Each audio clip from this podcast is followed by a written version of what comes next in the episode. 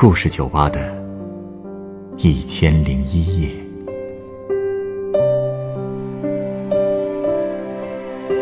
本节目由北京人民广播电台故事广播与凤凰网有故事的人频道联合制作。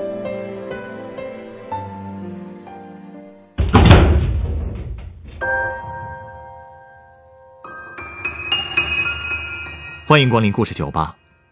今天来到酒吧的客人，他的家庭因为他自己的错误而面临着分裂。当一个穷小子遇到一个县城首富家的千金，他们的未来难道真的会以不幸而告终吗？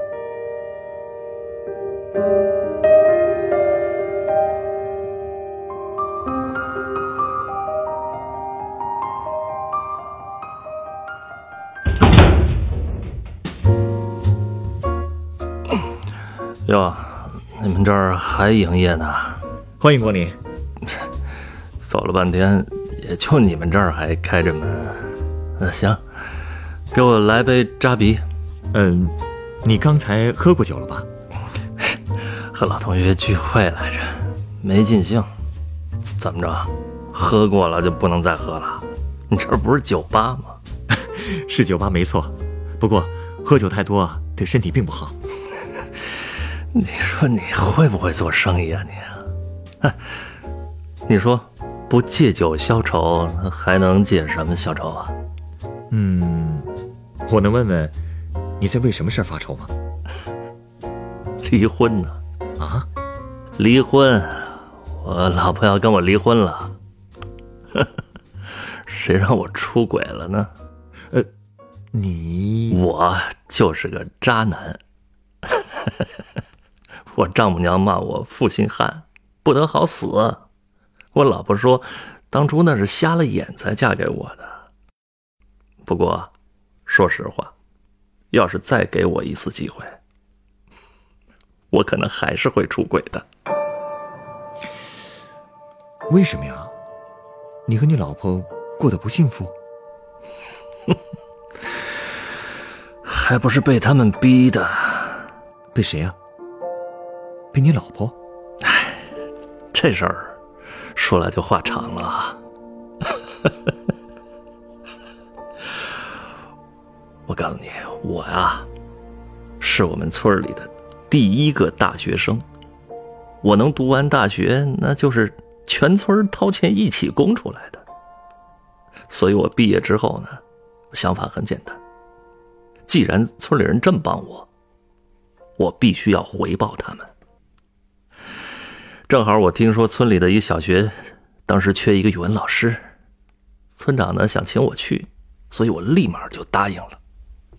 不过其实啊，干这份工作，我也有一份私心在那儿。私心？对。其实我骨子里一直有一个作家梦。毕业之前呢，我就已经在很多媒体上发表过文章了，说不定你也看过。在小学教书啊，很清闲，正好可以有时间让我写写东西。然后大概，我记得是在上班后第三个月吧，我收到了一封读者来信。那小伙子说读过我的每一篇文章，还会把感受都告诉我。就这么一来二去的，我们俩就成了笔友了。再后来，我们就见了面。当时见面的地点呢，就是我们那儿县城里的一家咖啡厅。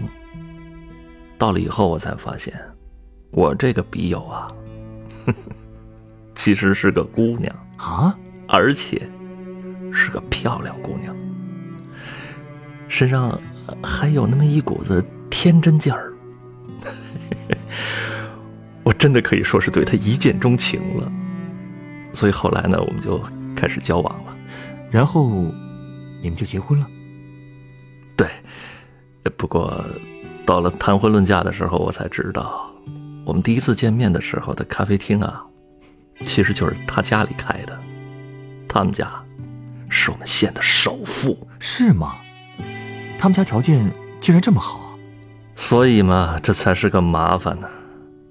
老一辈人都很相信门当户对这种事儿，我爸妈呢就总觉得。我娶一个首富家的千金回来，问题太多。可是我当时我真是被爱情冲昏头了，我还跟他们说呢，我说我爱上的是他这个人，又不是他们家财产，他和他家里人都明白的。哎，我爸一看我这么坚决啊，也没再多说什么。而且我们刚结婚那会儿，还真是很幸福。直到我老婆怀孕，怎么了？唉，结婚之前，我用我的存款和稿费在县里买了一套两居室的小房子。我老婆说也愿意跟我一块吃苦，但她怀孕以后身体就不是很舒服，所以呢，丈母娘就想接她回娘家住，说好方便照顾。我也知道她其实啊是想回家的，没办法，为了孩子。我就只好陪她回娘家一块住了。可是等真住进她家里，我才发现，我和她的娘家人在观念上冲突实在是太大了。是不是主要是对钱的态度啊？对对，我其实呢是个很节俭的人，毕竟收入在那儿摆着呢，所以平时买一百块钱的东西，我可能都会多考虑一下。我不觉着这是小气啊。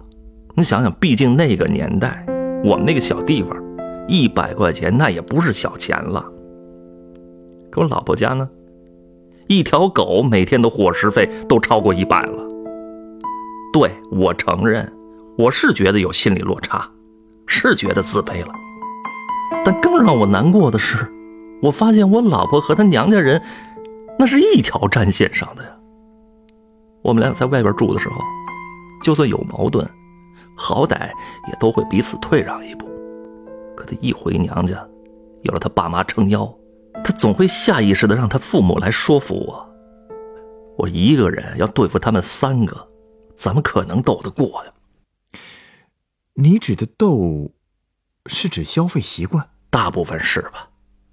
比如说，他们想给孩子买美国奶粉，要一百五一罐，这钱都能抵得上我一星期的生活费了。我这么跟我老婆说的时候，她却说她爸妈会掏钱的。我当时特别想告诉她，我是在跟你过日子，不是跟你爸你妈过日子。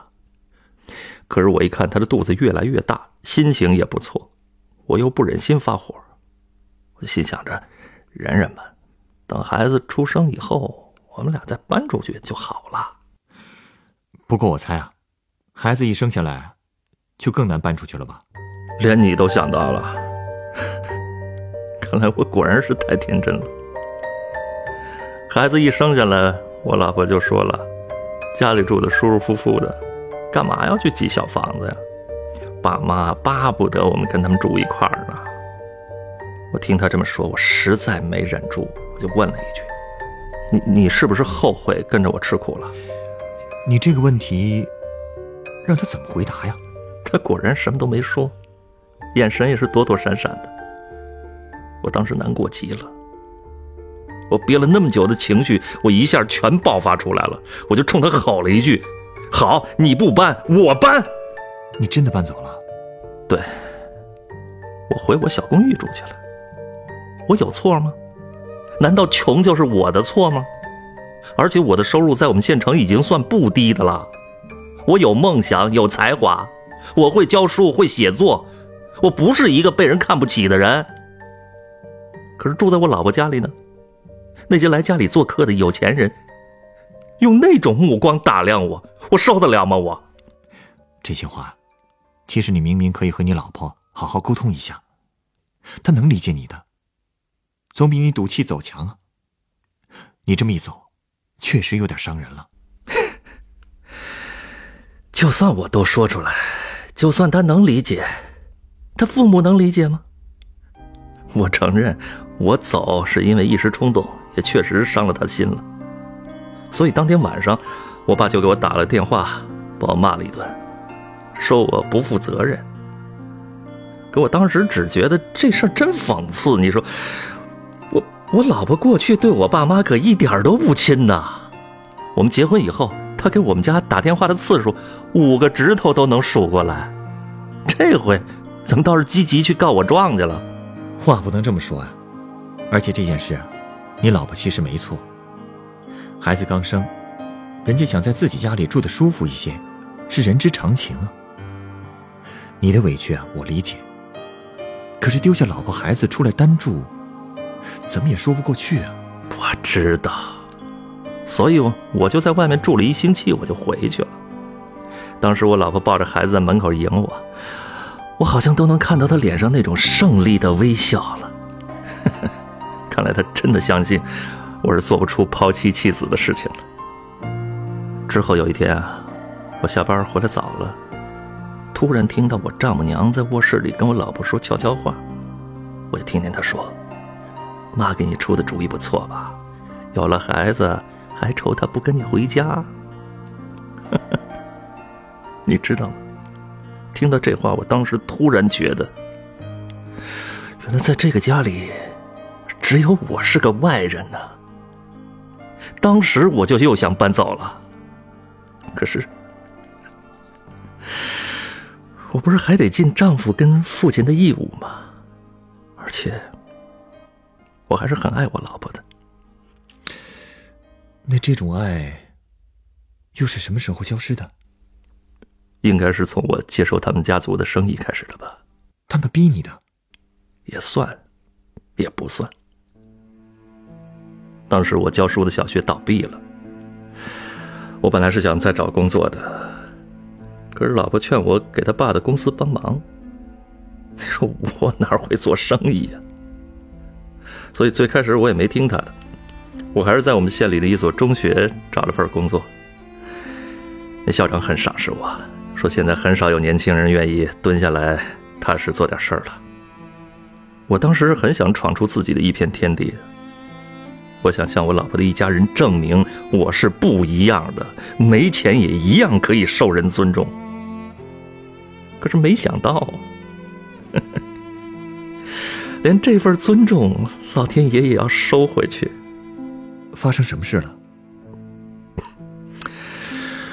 我刚在中学教书不到两年，我爸就病了，病得严重，需要换肾，需要一大笔钱。你就向你岳父母借了钱？我没有，是我老丈人主动找我的。他说他愿意给我出钱，但前提是，我必须要去他的公司工作。他还说，就这一个女儿又不懂做生意，以后我们家的东西还不都是你的？你看。他们真的没把你当外人，否则也不会打算把这么大的家业交给你啊。可是我根本不想要他们家的东西，我想要有尊严的活着。我对事业的热情不是钱能买来的。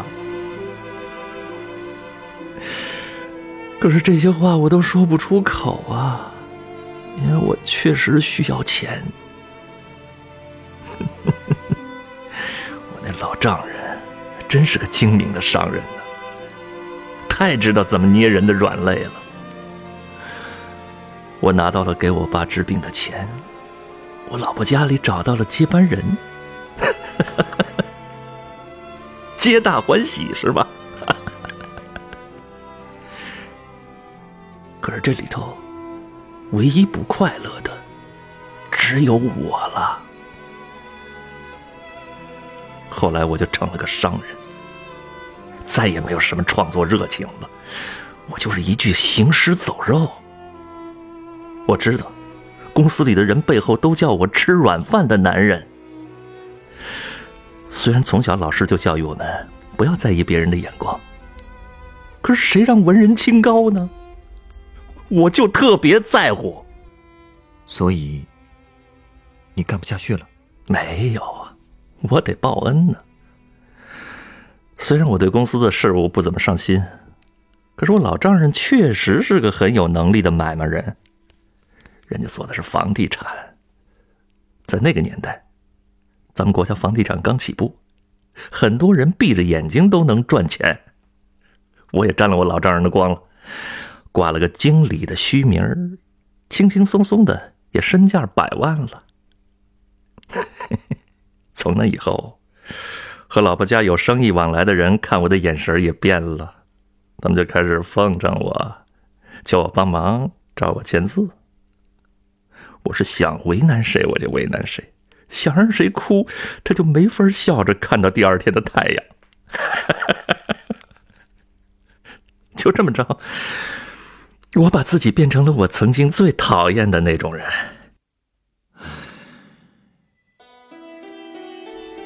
后来我越来越不爱回家，我也不想在公司多待，家里的关系也越来越糟，我都懒得跟我老婆吵架了。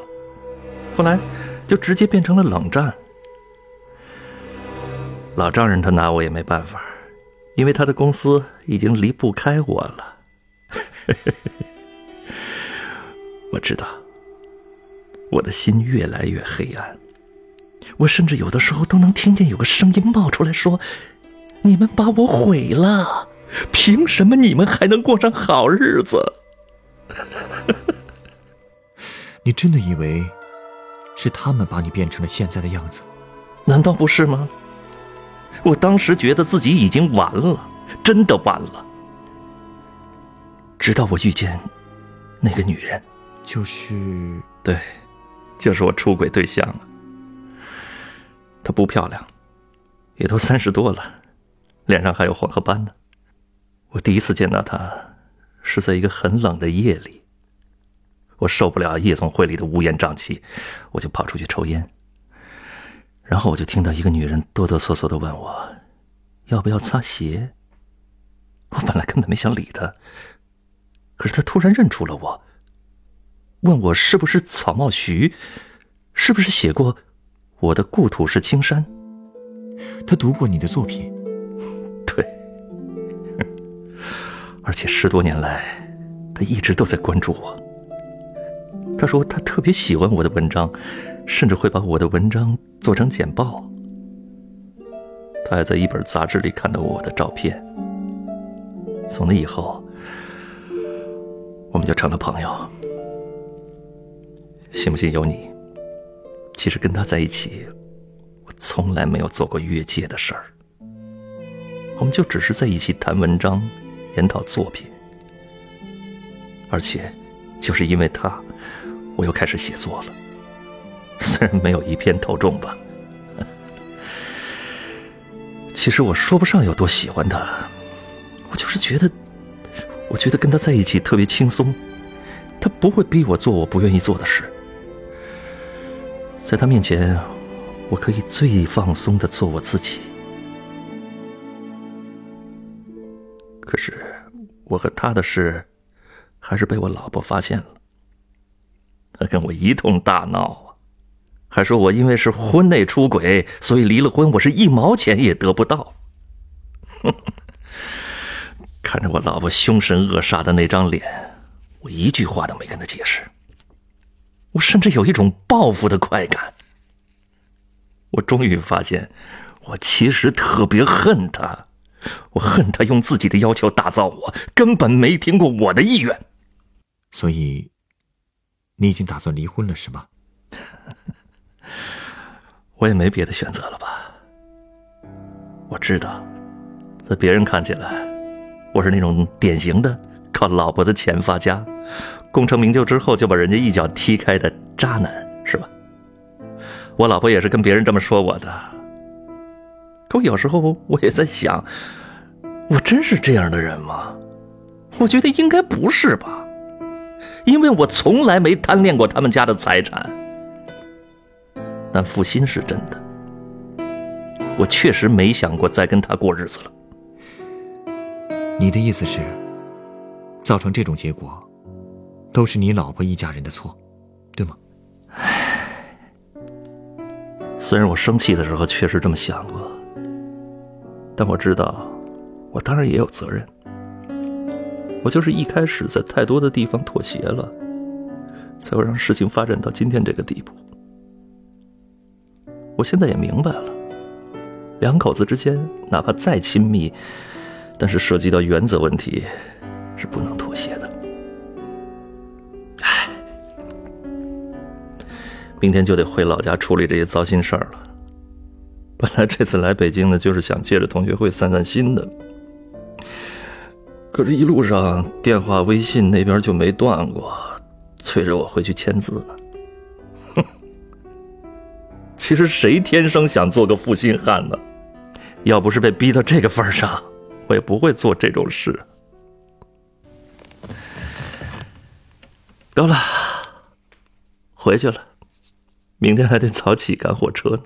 请稍等一下啊，回去之前，我送你一杯鸡尾酒吧。你不是说酒喝多了不好吗？我刚才要你还不想给我？在我的店里啊，所有讲故事的人都能免费得到一杯酒，而且我要送你的，也是不含酒精的鸡尾酒。你稍等。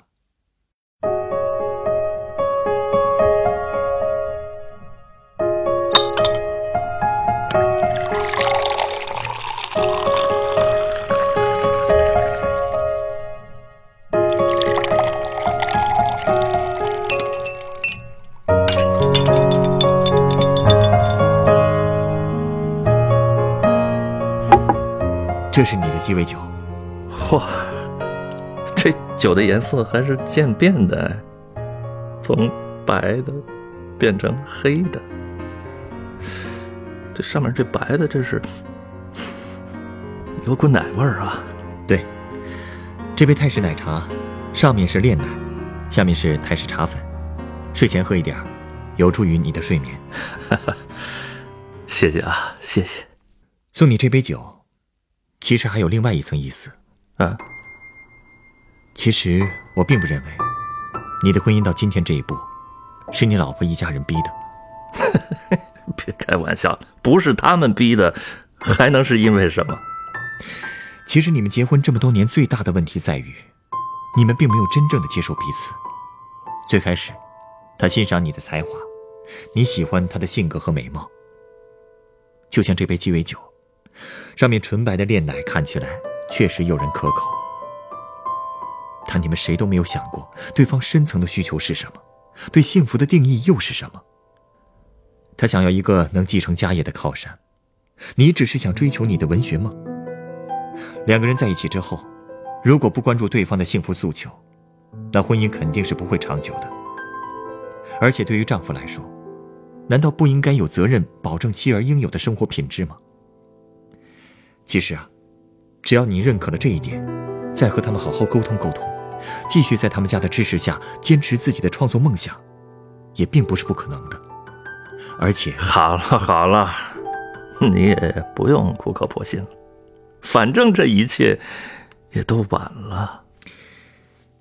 或许这段婚姻确实无法挽救了，但是我希望，你以后如果开始新的感情，还希望在你心里。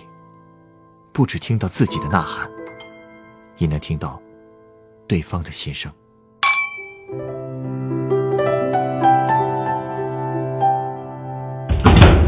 本故事选自凤凰网有故事的人独家签约作品，《穷小子娶了县城首富还敢出轨》，原作沈清舟，改编制作陈寒，演播张帆、陈光，录音严乔峰。人人都有故事，欢迎搜索微信公众号“有故事的人”，写出你的故事，分享别人的故事。下一个夜晚，欢迎继续来到故事酒吧，倾听人生故事。